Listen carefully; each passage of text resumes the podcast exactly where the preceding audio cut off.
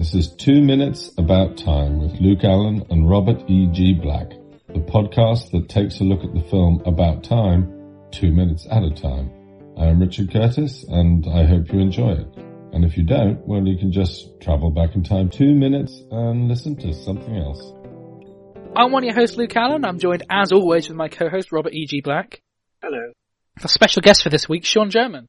Goodbye. So minute eighty opens with the dad saying, "That'll be her." And Mary says, "Well, wait until Auntie Kit Kat gets here." Jimmy says, well, he opens the door and we, we, we get Jimmy, who says, "Hey." And I love the whole way this entire exchange that we're about to get is shot. Like, it's so it's shot so differently to the rest of the film. Oh, yeah, because it starts normal and then starts getting tighter on their faces. I, I think on the commentary they said, "Who needs to see people's lips while they're talking? Or their foreheads?" It's like, well, I, I think it sets this moment apart from others. Yeah. It yeah. works. Because with the handheld camera, it's even hard to, like, keep it steady on the eyes or the mouth. Yeah, there's more camera movement being handheld. And actually, I'm noticing this more and more with the film. I mean, this, this is our first, like, sad moment, I think, isn't it? Yeah. That every sad moment is following quite an upbeat or, like, fun or funny scene. Like, later on when we hear the dad's unwell, it's after that whole changing dresses scene. Mm, and yes, yeah. We've got Mary getting a bit angry afterwards, but, like, for the most part, that's what we got. We got the comedy of that. The dad dies. Well, even that is funny because he's trying to get away from her to reverse time, and he mm. can't. Yeah, and the dad dies just after that wonderful "Gold in Them Hills" montage, and there are other bits, and I can't think what they are. I think it's good and significant that we that we have these big scenes like this. You know, that the, these big emotional scenes are seen after we see everyone happy. It just makes it harder and more of a shock, as it was for Tim at this moment, we'd imagine. Tim says, "Jimmy, where's my sister? Just I thought she was here." I think this is our first dialogue from Jimmy, right? I think. Uh, or the first that we... He had a line hear. in years. Yeah, the, and actually I think he might be saying something briefly to the waitress earlier on. But yeah. it's, it's... He liked how she said yummy, yeah. It's the first that we properly acknowledge who he is. "Thought she was here. No, she hasn't arrived." Jimmy says, "That's not good." Tim says, "What does that mean?" "Well, we had our argument this morning over nothing, but uh, she'd been drinking, so then she ran out to get the car to come here, and I told her to meet me here, so..." And then we sort of don't hear him, everything goes out of focus, and Tim says there's a song by Baz Luhrmann called "Sunscreen." Um, wow, your prep on this, I think you're you're next to talk, Robert. Well, I was just point out, technically it's not called that, and it's not by Baz Luhrmann, he just produced it. Uh, it's called "Everybody's Free to Wear Sunscreen," taken from a commencement speech written by Mary Schmich for a Chicago Tribune column called "Advice Like Youth Probably Just Wasted on the Young." What a oh, good... Narrated by Leigh Perry, and sam- it samples Rosala's "Everybody's Free to Feel Good," which Baz Luhrmann had used in Romeo and Juliet. Yeah, I think it, it had been... There was a whole thing in the commentary as well, as it was like... possibly one of the only films wherein another director is referenced, but in terms of music and... Yeah, not as a director. Yeah. yeah. Interesting. Because, I mean, he's done musicals, obviously, but I'd never really thought of him as a music person, but of course... But he, he just he just produced it, and it's a, a Australian voice actor doing the reading. Someone else wrote it. But uh Luhrmann did make, I think, two different music videos for it, though. You must have liked it. Mm-hmm. And it was fairly popular, briefly. Top ten in the U K, uh, I think it was number forty-five in the U S. I forget the other numbers I saw. Is is the rest of the song relevant to that, um, the quote that he says? Yeah. I mean, you you could look in my notes, all the red stuff there. It's yeah, it's like, it's thing. like several pages. Yeah. Well, so how many pages in your notes? It's a long song. I even made it a font smaller for it. So you've got about a third of a page, then you've got a whole page, then you've got another whole page, yeah. and then a tiny bit on the top, so it's about two, two and a quarter, no, two and a third, and maybe two and a half pages mm-hmm. worth of lyrics in your notes. So. Well, it's a, I think the long version of the song is seven minutes, and spoken word, so. But it, it fits the themes of the movie, though, because it's about, like, I mean, this line he gives, "Worrying about the future is effective as trying to solve an algebra equation by chewing bubblegum," is one of the more flippant lines of the song. I will definitely listen to it after recording. Now, Sean, you're old enough to know this song. Do you, did you care for it when it came out? No. Uh, yeah, I remember. I do remember it, it the first time it made the rounds. And it's, yeah, for the most part, it's decent advice. Um, but there's, there's a few lines in it that are really cool, but overall it's like, that's a lot of cheese. As a song, it's not terribly interesting. Interesting that we, it, like, I feel like most films would reference the song and then play it in the end credits or something. It, this would be a weird one to play. In the end credits, I guess it could work. It'd be weird to put this in a movie because it's spoken word and not singing. But maybe that's why over the credits. And it was a weird thing because I didn't get the reference. Like, I had no idea who Baz Luhrmann was. So I had to look it up, and then as soon as I looked it up, and I'm like, oh, it's the song where the person's giving all this, you know, advice over a soundtrack. Yeah. You know, it's, you know, I, I knew at the instant, but I don't, re- you know, when I looked it up, I knew it right away, but I don't rec- by that name, that reference, and maybe that's just me, but I didn't get it at all because I have no idea. I still don't know who Baz Luhrmann is. Hmm. The thing is, I know who Baz Luhrmann is, but the context of music mm-hmm. threw me. Like, I'd heard the name, and I didn't go, oh, it's that director. I was like, it must be a musician I've heard of. Yeah. So it was only literally when we were doing here, and I think I, I literally Googled the name Baz Luhrmann, didn't even click enter, but once I typed the words out, I was like, of course, Moulin Rouge. Yeah. And Strictly Ballroom, and Romeo and Juliet. Australia, right? Yes. Did you do? Uh, yeah, yeah I was... I haven't actually, I haven't seen Australia, but I know it exists. Oh, the, the and, movie uh, or the, the country? Great Gatsby. He's from the country, yes. I don't know, I don't remember if he had anything to do with the movie. Hang on, let me, let me check. Directed by, come on, come on, please prove me right. It'll be awesome if I was right. Story by Baz Luhrmann. Yeah, screenplay, story. There, there we go, I, I, I know something yeah. about a film oh, and, I don't know uh, anything else about. By, he directed it. Hmm. I say, I don't, I, I genuinely don't know what the film's about. Anything about it. I think I'd mentioned it once and my parents were like, oh, we saw it in Australia. Yeah. It's about stuff happening in Australia during World War Two. Is it worth watching? Because it's one of those films that my parents yeah. referred to as boring, but they've also referred to lots of good films as boring. It's it's not that memorable. I, I know there's a love story to it, and there's it's interesting historically because you don't think about Australia being involved. No, I guess.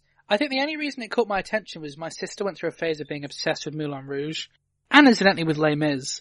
So, like, coming across Nicole Kidman and Hugh Jackman in a film from the director of Moulin Rouge, it was like, should I get this film for my sister? And then it's like, actually, it's two hours and forty-five minutes of Instead, get her drama. A copy of Strictly Ballroom. Mm-hmm. Because it's much better. I don't know that yeah. either, I don't think. That's his earlier one, which the B-side when this was released was uh, Love is in the Air, which was in that movie. Hmm. That makes sense. Strictly Ballroom, yeah, I don't think I... I know that at all. I feel like if I heard someone say Strictly Ballroom, I'd assume our T V show Strictly Come Dancing. Do you get that in the States? No. Because it seems to be a big deal here and I don't like it. It's just like professional dancers paired with celebrities doing like... Oh, yeah, we have a show like that. Yeah. Dancing with the Stars. I will I will look into Strictly Ballroom as well at some point. But yes, yeah, so the, the, the quote he says, he says, worrying about the future is as effective as trying to solve an algebra equation by chewing bubblegum. The real troubles in your life will always be things that never crossed your worried mind. And we get this shot of Kit Kat being hit by the car, well, in the car crash. And it was joked because they said about how bad Lydia, who plays Kit Kat, is at driving. They joked in the commentary that they had to add this whole subplot because they got her to drive the car and it crashed. They filmed it, well, so they well, were like, yeah, she we better write hit. This whole... She hits someone. Her car hits the other one. Oh my. Well, she's been drinking. Yeah. Uh-huh. Which is really irresponsible for Jimmy, right? For her to have had an argument and be drinking. And he's like, all right, I'll walk, you take the car. Shock, it turns out Jimmy's irresponsible. Who would have seen that coming? Never have expected it. But yeah, it doesn't make much sense. The little respect I have for Jimmy, this still takes it too far. Well, he he does say she ran out to get the car and he said he'd meet her there. Maybe he just like yelled at her she's already getting in the car. We don't know that Jimmy's horrible yet. I mean, if it's walking distance anyway. I mean, unless they've got a big present, I guess. I don't know. She has an even larger bear. In the trunk of the boot. She was planning... She didn't realise Uncle Desmond had already come. He was her present. She was just going to bring Uncle Desmond. What's even more irresponsible? She thought Desmond was in the boot. She's wrapped him up in a box. Yeah, I don't, I don't even know why I said that, to be honest. I don't know where the, where the thought of her bringing Desmond as a present has come yeah. from, but I like it as a concept. Okay. Well, Desmond but is, it's... he is bigger than the baby. So if she's the godmother, yes. then that satisfies that requirement. But yeah, I really like the, the, the close-up that we get and how sort of slow motion, when, when he's doing the narration, like the, the different cuts of Tim's mm-hmm. reaction with the out-of-focus background, mm-hmm. it's brilliantly yeah. done. Because it's jarring, but deliberately jarring. Then the car crash is great. Well, shot great, you know what I mean. Mm-hmm. Um, yeah.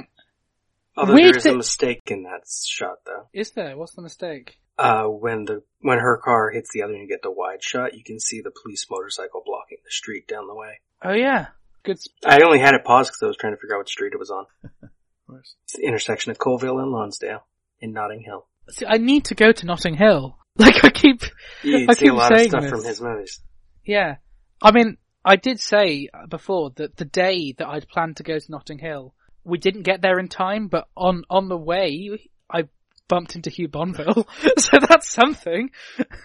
I was like, should I go to Notting Hill? Now we'll do it another time. Oh, look, there's Hugh Bonneville. Yeah. It was like, yeah. It's a sign of something. Mm.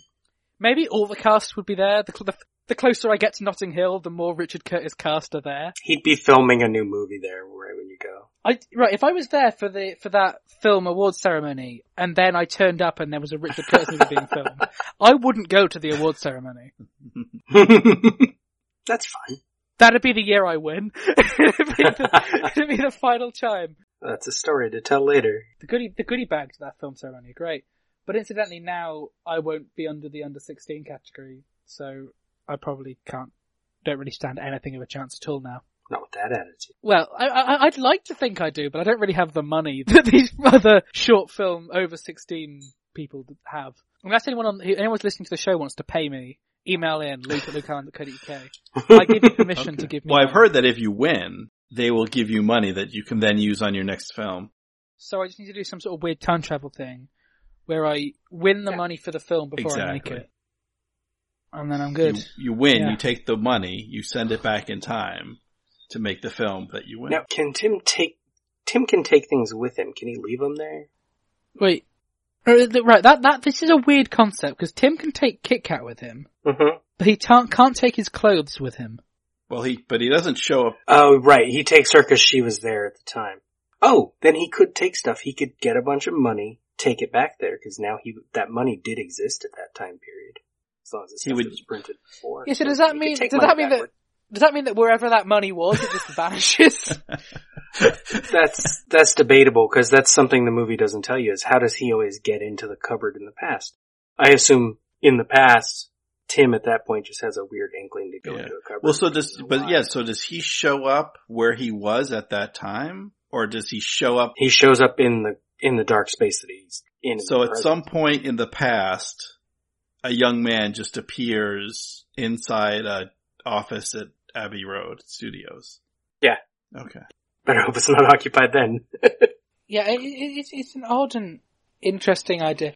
I, I, I mean, I imagine, right, like winning, like taking the prize money with you, but then the person who's like, wallet it comes from, like the person who w- runs the whole operation or whatever. It's just like, you know, she's just taking money out of the bank and then it's just not there. Right, but the bank's insured, so they still would have had money to give them in the present. It's fine. But um they said that you can't use it for money because it utterly screwed up his grandfather's life, left him without love, nor...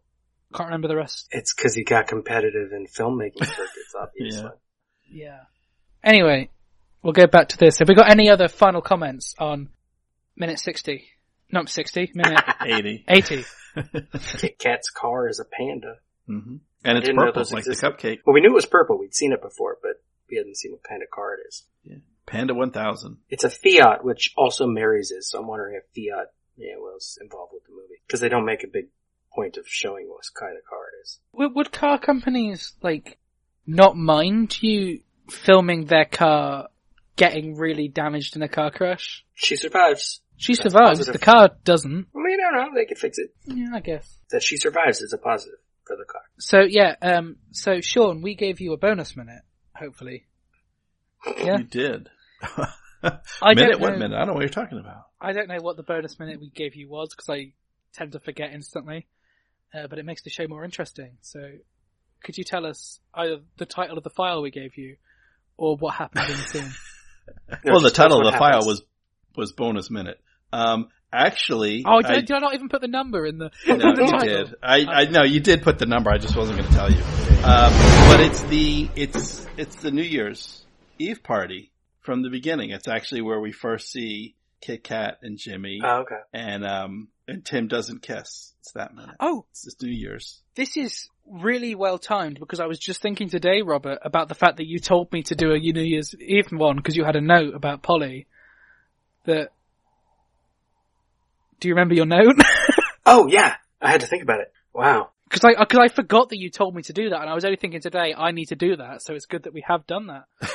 So it's good that you did it then. Isn't it? What's what's your what's your note on Polly? Well, it's the name Polly, where it comes from. Polly and Molly are both nicknames for Mary, so she is the third Mary in this movie. Huh? How did you find that out? I don't remember. I find it weird as someone calling someone called Mary Polly. Yeah, I've never heard that. I've never heard Polly as a... Some weird, some nicknames are weird because they'll just, they'll shorten it to Molly and then they'll switch out continents where you get like the Jack for John and stuff like that. Well, that's inconstant, but... Yeah, it's, it's strange. But that means his mother, his wife, and the New Year's kiss are all the same name. Hmm. I wonder what a psychiatrist could read into Tim's drawers to Mary. Is it some yeah. sort of... Oh, heck, I forgot the name. Of the, who is it who said that everyone wants to kill their father and sleep with their mother? What was his name? Oedipus. Oedipus, yeah. An Oedipus thing. There we go. I don't know if he, oh my God, if he that's would what say he, that. That's but, what he does! He kills that's his, what he, does. he kills his father essentially to have a child with a and woman he, who shares the name with his mother. Yeah. Yeah, what kind of twisted, perverted movie do you have us watching? I can't believe that this film happened to fit into the Oedipus complex thing. I assume there's more context to that Oedipus thing than just that. Oh, yes. But that's all I've, that's all I've ever heard. So it's always just been strange, but yeah. I don't know anything else that Oedipus did either. I just feel like that's the thing that's referenced all the time. That's what he's really known for. That's the main He was a uh, king of Thebes, I think. Mm-hmm. I don't remember what else happens. Oh, he married his mother. Yeah. Yeah. That makes more sense. And they have four children. Well, had four children, I assume. It says have, but I assume they're dead. Well, you talk about stories in the present tense. Oh, he's is he fi- he's fictional then? That's where I'm getting my confusion. He's, well, it's not mythological. He's, yeah, he's dead either way. Right. At this point, that makes that makes the, more the sense. The story is a, a is a fictional story. I thought that Oedipus was like was like someone who'd like a philosopher who decided that this this idea that makes more sense. Okay. So yeah, Sean, what are your overall thoughts of that bonus minute though? Because we obviously don't look at it in as much detail, but what impressions do you get from it? Yeah, well, it's an interesting look back on, on Tim as, as a younger man and, and how he's grown and changed. And it's, um, um, interesting. And the, the way he, when he says sorry, like not, not mm. kissing Polly, that's understandable. And I could see myself in that situation. Maybe not shaking hands the way he does. That's really weird, but not necessarily knowing, you know, or not having the confidence to just go in and, and, and kiss a girl. But when he, and then, but he immediately knows he's done the wrong thing. Yep. And it's probably not too late to do the right yeah, that's thing. That's what I've always thought. Yeah. But then he just says sorry. It's like, well, if you, you know, and again, and I, I, I could see myself in this situation and continuing to do the wrong thing, even as you know. It's not right. Yeah, you should immediately correct it. Be like, oh, sorry, I was nervous, and then you go ahead. Yeah, if he had just spun her around and give her the New Year's kiss at that point, all would have been forgotten, the awkwardness of a handshake, and he would have been okay. But instead, he, he almost makes it worse. He should have just left. Just hightail it out of there. Just remove yourself from the, the situation entirely. May, saying sorry, I think, just draws attention to the faux pas. Makes it worse. Well, and then he fixes it later. But then... He does fix it later. In a little while, he's going to reverse his fixing it by inadvertently, I think, by going back with uh, Kit Kat. So. Time time travel's... It's tough. It's complicated. Yeah. Poor Polly. A lot of ins, a lot of outs. Poor Polly.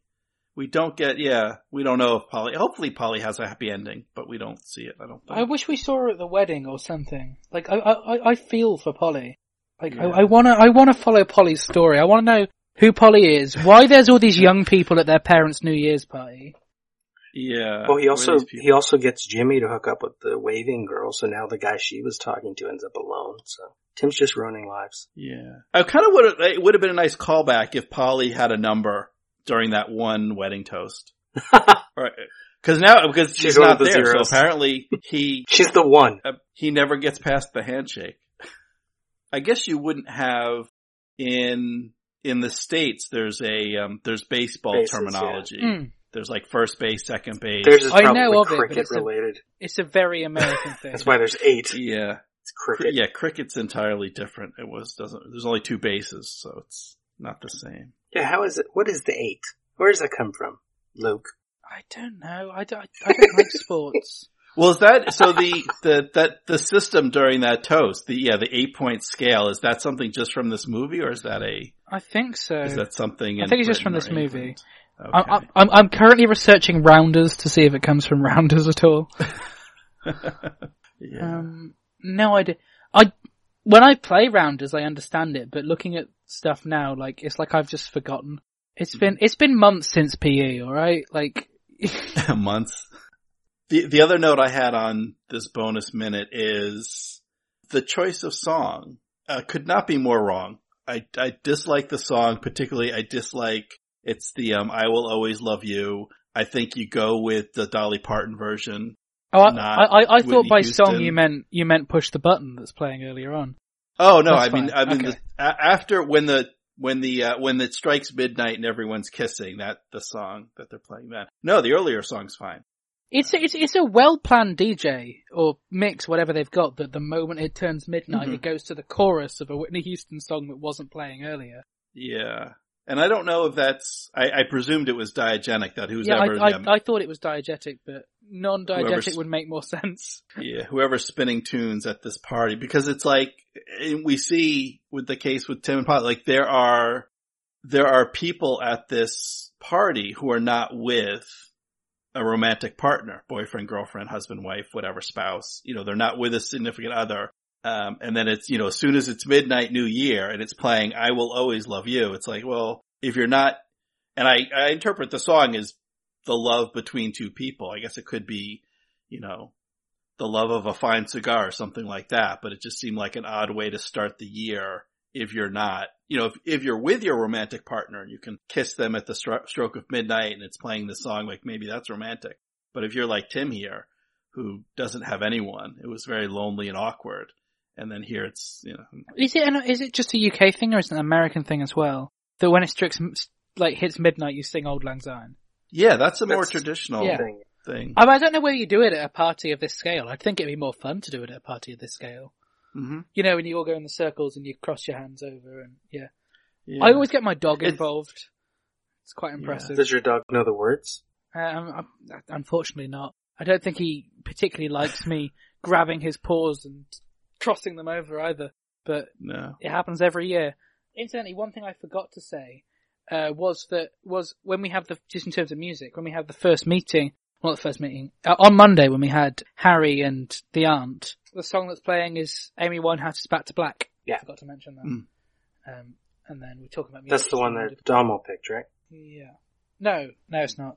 The one that he picked was the one that when they're on the stairs, ah. and I couldn't find out what it was called. So, Sean. If you had to go back in time to any moment in your life to either relive it or change something... He said if he had to. I love it. We're forcing you now. Yeah. If you had to, Sean... If you had to. There's no getting out of it. What moment of your life would it be? And hopefully yeah, I... not... Hopefully not you agreeing to do this show. Yeah. No, it would not be the moment I agreed to do the show. Yeah, it, it well, it's tough. Because as we've seen... There are unintended consequences. You can go back in time and change things you did not mean to change. I could go back in time and this podcast would cease to exist. So I, I don't want to risk changing any of the good stuff. Um, I'd probably go back to, to my wedding, and I think the thing change I would change. Change the best man. Change the best man. I would, yeah, I would make my father my best man, and then he would have to give a speech. I, what I would change is I would spend less time with the photographer. So during the reception, we, I got married in a very uh, rural western part of Massachusetts in the United States on the side of a mountain in the fall, and during the winter it's it's actually a, a I don't know re, re, calling it a ski resort may be overselling it. This is it's not we're not it's not Wyoming or Colorado with with that kind of skiing, but it's a mountain that has skiing. But when it, when there's no snow on the ground, they have weddings and stuff. And it was the fall, and the leaves were changing colors, and there was sunset. And the photographer took my wife and I outside to get all these pictures with the sun setting and trees and whatnot. And I think that went on a little bit too long. I mean, we got some great pictures. I'm glad we did it, but I also feel like we missed a chunk of the reception when everyone was dancing and, um, and eating and drinking and everything else. So I probably would go back and, and cause I, and also I think that's like a safe change. Like we'd still be married.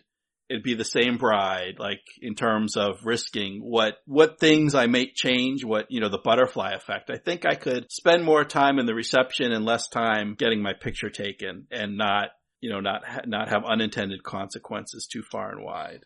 So that might be as that, far that, as I go. That's a good thought through answer.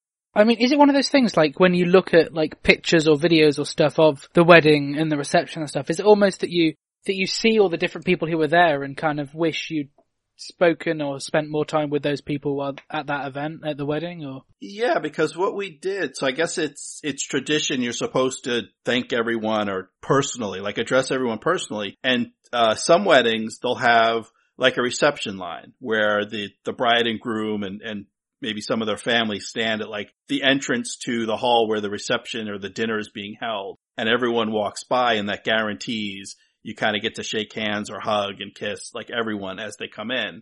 Well, we didn't do that.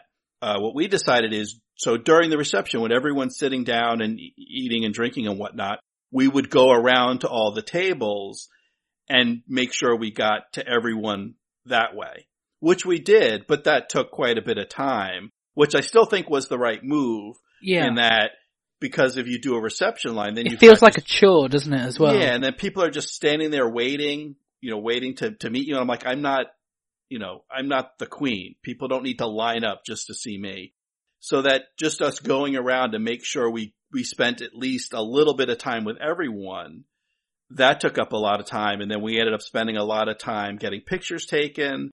So there wasn't a lot. And like, this is probably typical of most bride and groom. Like we didn't have a lot of quote unquote free time to to just kind of hang out and enjoy it and spend a little bit more time with, with certain people. So, um, yeah, cause I think it also, like I, my life t- took a very strange path, and there are, and I'm sure this is true for, for many, if not most people, that there are a lot of different times when I very easily could have gone a different direction and things would have turned out vastly different. So I don't want to, and I'm, I'm in a good place. I'm like, I can't imagine it being much better than it is. So I really don't want to, I don't want to tempt fate. I don't want to upset the apple cart. I'm kind of like, you know, this crazy path took me to where I am. So let's not change anything too big. Yeah, that's a, that's a good, a really good answer. I mean, I think from, from what you're saying, I mean, obviously I don't have the experience of getting married, but I mean, looking at these, like, I, I always tend to find that whenever you have these big social events and stuff where like all of your friends from all your different social groups and stuff all get to be together. Mm-hmm. It, it, it almost, yeah, it almost always tends to be a situation wherein you don't get to see all these different people meeting each other, which is always one of the elements I find most exciting whenever I, you know, whenever I'm involved in, like when my short film had its premiere or when I was baptized or things like that, when I'm seeing all these different people who have never met in the same room together. There's that level mm-hmm. of yeah, sort of, yeah.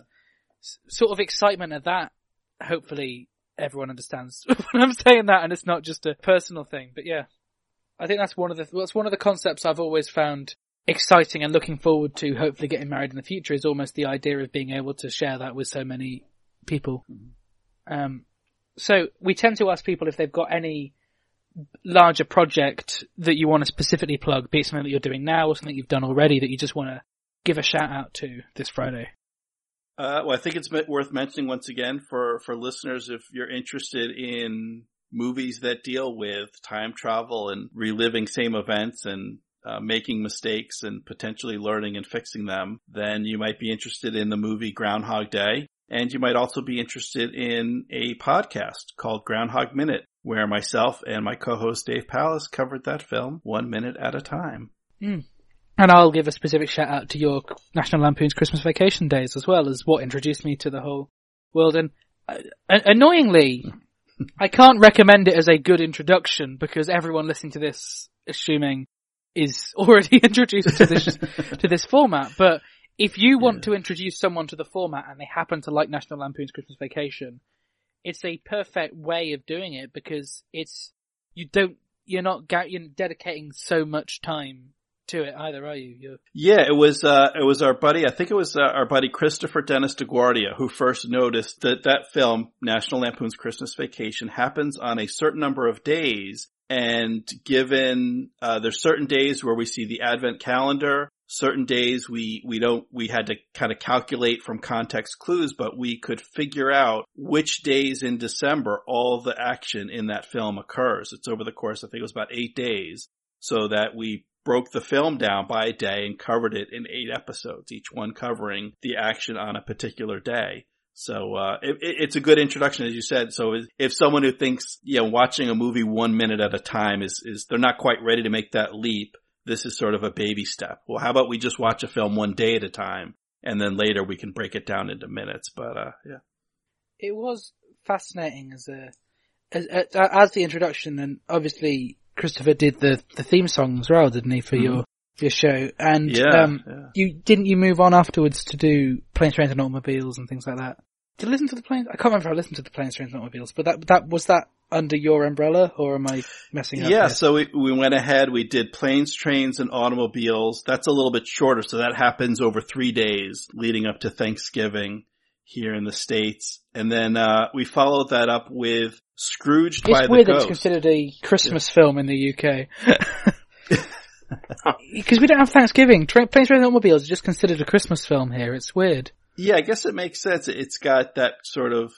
The sentiment is is similar between the two holidays, I think, in terms of it's families get together and usually there's a big meal involved, and but made, like the, the-, the theme of family and togetherness and counting your blessings and that sort of thing, being thankful. So if you don't have a Thanksgiving, yeah, but uh, it could be a Christmas movie. So yeah. So definitely to the listeners, your your holiday themed shows are great ways to to get into Movie by Minute, or at least to just, if you're in between podcasts, it's a it's a good thing to just spend a, a couple of podcast listening sessions on. Yeah. Oh, thank you. I'm I'm glad you like it. And people can find, if they want a link directly to those holiday shows, if they go to groundhog minute dot com, there's a link to those holiday specials, so they can go right to the Christmas Vacation, the Planes, Trains, and Automobiles, or, or anywhere else. So, Sean, on social media, where can the listeners find you?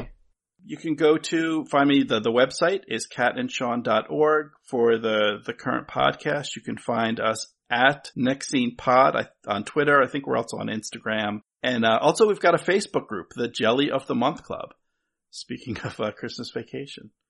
And Robert, where can they find you?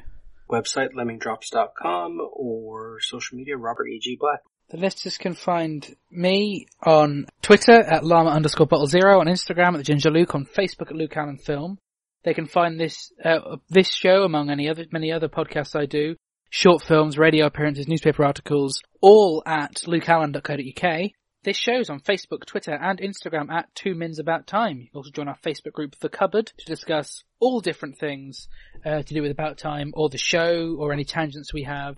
Or may- maybe t- for you or your listeners to theorise about all the c- discussions we may have had and cut out.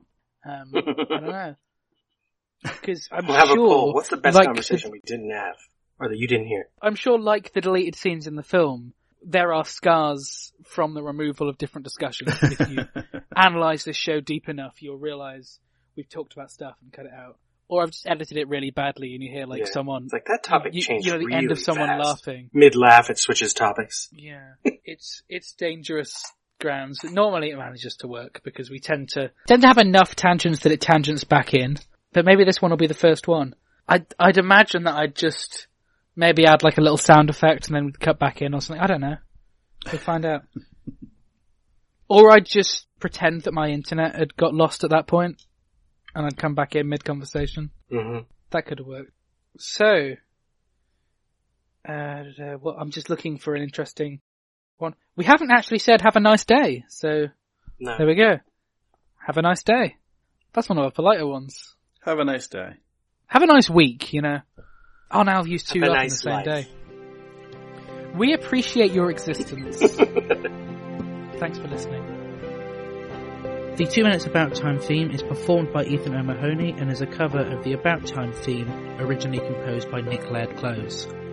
Two Minutes About Time is a production of Lemon Drop Studios in association with Bottle O Productions.